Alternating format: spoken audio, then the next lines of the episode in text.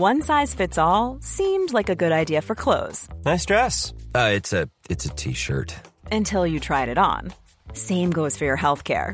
That's why United Healthcare offers a variety of flexible, budget friendly coverage for medical, vision, dental, and more. So, whether you're between jobs, coming off a parent's plan, or even missed open enrollment, you can find the plan that fits you best. Find out more about United Healthcare coverage at uh1.com. That's uh1.com.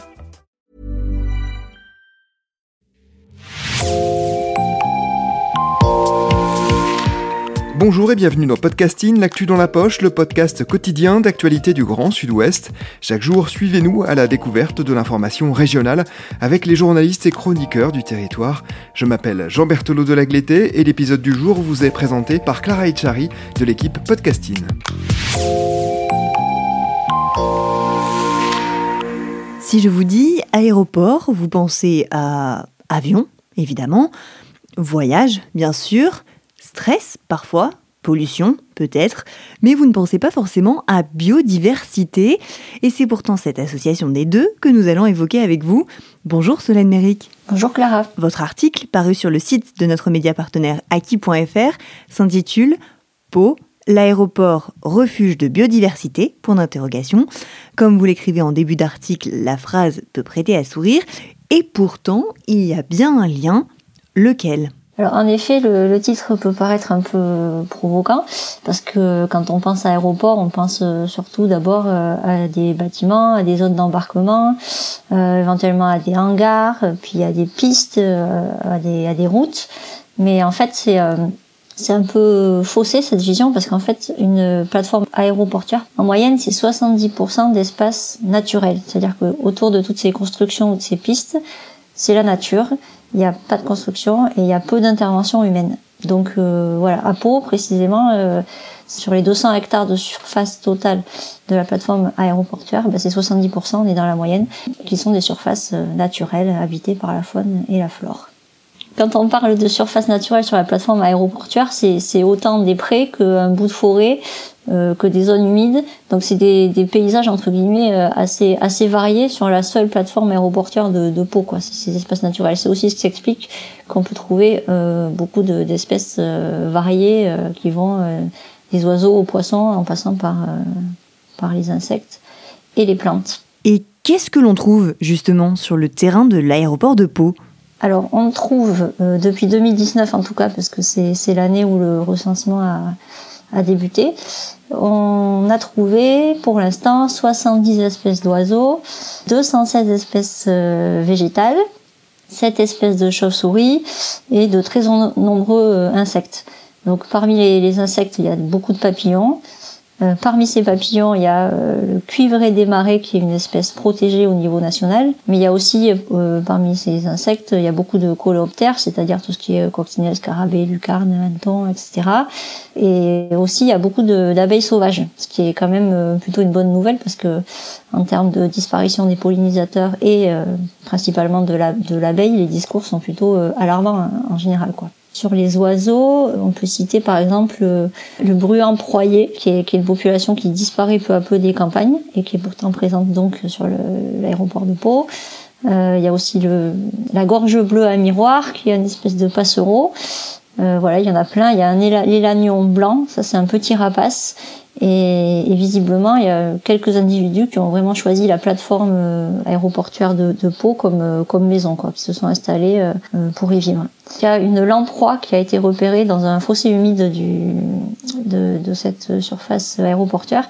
La lamproie, c'est le, poisson suceur qu'on connaît quand même bien en Gironde, où il a été pas mal pêché pour ses atouts gustatifs. Et donc c'est une, une espèce qui est très protégée aujourd'hui, en quasi-disparition, et donc, euh, un poisson euh, de ce genre a été euh, aperçu sur, le, sur une zone humide de, de, de l'aéroport de Pau.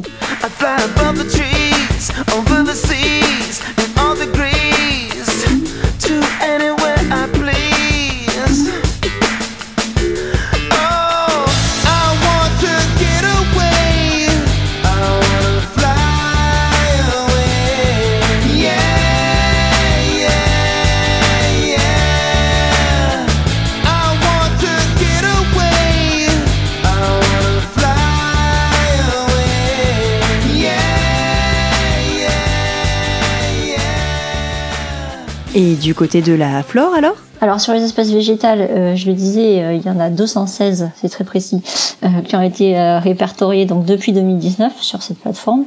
et notamment, là encore, il y a des espèces rares ou des espèces protégées, avec par exemple quatre espèces d'orchidées sauvages. Donc c'est pareil, c'est des fleurs qui sont protégées qu'on n'a pas le droit de ramasser si on en voit dans la campagne hein, normalement. il y a aussi du lin de France, qui est un petit lin jaune euh, voilà, qui est pas si commun de, de ce que j'en ai compris, euh, ou encore euh, le silène de France, qui est une, une, plante pareille qui est pas très spectaculaire, mais qui est classée rouge parmi les végétaux menacés. Donc c'est pareil, qu'il y en ait sur l'aéroport, la plateforme aéroportuaire de Pau, c'est quand même un élément intéressant. Et justement, qui est chargé de faire tout ce recensement, toute cette surveillance? Alors en fait, c'est le fruit d'un partenariat entre euh, l'aéroport euh, de Pau et une association nationale qui s'appelle Aéro Biodiversité. Et le rôle de cette association, c'est justement de, de recenser, de faire connaître et de sensibiliser euh, à la fois le, comment dire, les personnels de l'aéroport à la richesse de la biodiversité du patrimoine aéroportuaire, mais aussi, euh, si possible, le grand public, quoi. Dire que, que sur un aéroport, il n'y a pas que des avions. Et euh, si je peux préciser, cette, cette association, donc c'est une association nationale euh, qui est née en fait de la rencontre entre la, la direction générale de l'aviation civile, donc c'est bien les acteurs euh, de, de l'aviation hein, qui, qui, sont qui sont là, c'est peut-être pas totalement neutre, mais euh, avec la DGAC, il y a aussi euh, le Muséum national d'histoire naturelle qui s'est associé à ça, et donc c'est vraiment inscrit dans une démarche scientifique carrée avec un comité scientifique. voilà, c'est c'est pas purement de la com comme on pourrait comme on pourrait croire. Il y, a, il y a une vraie démarche scientifique derrière de de connaissance et de valorisation de ce patrimoine de biodiversité, quoi. Après, ce qu'il faut savoir, c'est que Aéroport euh, Biodiversité, elle est engagée auprès de plusieurs aéroports. Par exemple, tous les aéroports de Paris ont la même démarche euh, que l'aéroport de Pau sur leur propre euh, sur leur propre plateforme aéroportuaire. Et c'est ça qui est intéressant parce que c'est ça veut dire que l'action elle est pas menée vraiment sporadiquement que sur un aéroport, petit aéroport. Et c'est bien de savoir qu'il y a un certain nombre d'aéroports qui, qui, rentrent dans cette démarche-là. Et ça peut n'apporter que du poids global à la préservation de, de l'environnement sur ces espaces euh, de plateforme aéroportuaire. Après concrètement comment ça se passe pour le recensement euh, Il y a des, des, spécialistes en fait de l'association qui viennent sur place sur l'aéroport de Pau, l'association est basée je crois à Paris. Donc euh, des spécialistes qui viennent, qui viennent trois fois par an pour faire des, des campagnes en fait d'observation euh, sur la plateforme et qui, qui, font voilà tous les relevés euh, d'espèces animales et végétales qui peuvent croiser sur leur sur leur route, entre guillemets, euh, lorsqu'ils viennent sur place. Comment on explique une si grande biodiversité, avec parfois des espèces rares, vous l'avez dit, sur un aéroport? Eh bien, ça s'explique sans doute parce que euh, sur le, les parties, en tout cas les, espèces les espaces naturels de l'aéroport, euh, bah, il y a peu d'activité humaine. Quoi. Effectivement, dans l'aéroport, il y a beaucoup de, beaucoup de gens, beaucoup de, de, de mouvements. Sur les espaces naturels, ben, personne n'a le droit d'y aller, hormis les salariés, euh, pour, ne serait-ce que pour des questions de sécurité, on n'a pas le droit d'aller se promener sur, euh, sur les espaces naturels de l'aéroport. Donc évidemment, il y a quand même des avions qui passent, qui décollent et qui atterrissent non loin de là, et c'est sûrement une source de nuisance, hein, il faut pas non plus le nier. Mais visiblement, euh, la faune et la flore s'en accommodent très bien à tel point d'ailleurs que les alouettes des champs, qui sont des, oiseaux chassables, eh bien, elles sont très présentes sur cette, sur cette zone euh, aéroportuaire de Pau. Elles ont bien compris qu'il n'y avait pas de chasseurs, par exemple.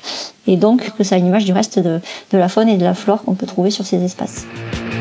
Allez hop, un matin, une louloute est chez moi, poupée de cellophane, cheveux chinois, une gueule de bois, a ma bière dans un grand en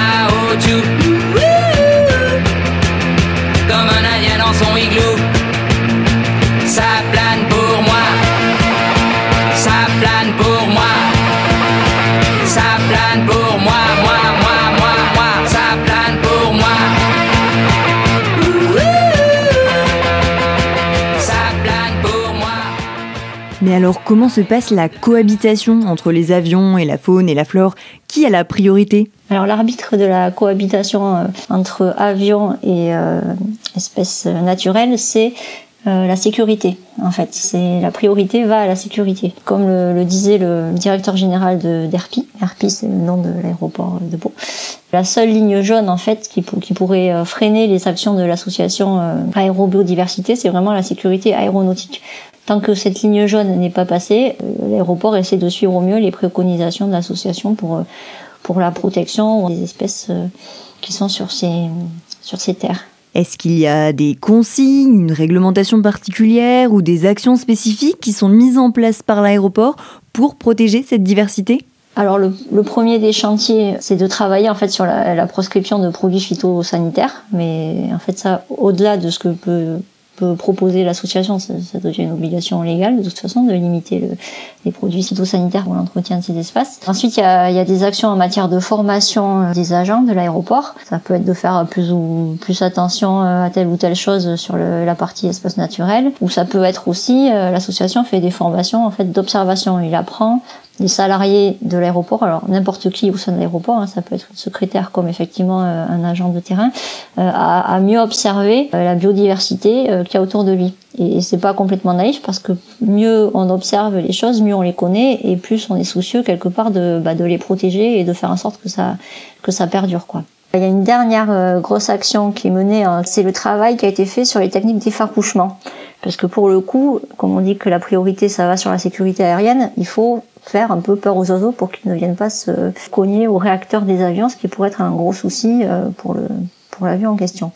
Donc euh, là, ils ont mis des, de nouvelles techniques, ou ils ont adapté leurs techniques qui permettent d'être euh, à la fois un peu plus ciblés et d'être euh, globalement moins nuisibles pour, pour les, les espèces d'oiseaux euh, enfin, qui sont les premières concernées par ce genre de d'effarouchement. Quoi. Est-ce qu'il y a des avantages à cette cohabitation ou au contraire euh, des inconvénients, des vices cachés? A priori, c'est plutôt avantageux. Ça ne veut pas dire que c'est forcément toujours facile euh, à mettre en œuvre, mais euh, je pense que quand, quand l'aéroport a décidé de, de faire ce partenariat, c'était quand même pour rentrer dans une perspective de, de progrès, on va dire, par rapport à ses propres pratiques. J'espère, en tout cas. Parmi les, les actions que, que citait le, le directeur de, de l'aéroport, Jérôme Lebris, euh, il parlait du fauchage, notamment, qui est une obligation euh, réglementaire c'est-à-dire pour que les pilotes d'avion puissent avoir une bonne visibilité euh, des pistes et surtout de la signalétique sur les pistes, il faut bien faucher le- les, les plantes euh, qu'il y a autour. Que, sur ce plan-là, le partenariat avec l'association a permis de, en fait, d'affiner le calendrier du fauchage, par exemple pour éviter les périodes de migration euh, des oiseaux, ou alors euh, ils ont choisi de, de faucher euh, plutôt la nuit que le jour parce que c'est moins gênant pour les espèces et aussi pour eux parce que finalement il y a, moins d'activité sur le site donc c'est aussi plus facile à faire donc ça ça rend faucher la nuit c'est quelque chose qui est à la fois euh, plus utile pour les humains et pour euh, les espèces euh, notamment euh, animales qui sont euh, dans les parages quoi.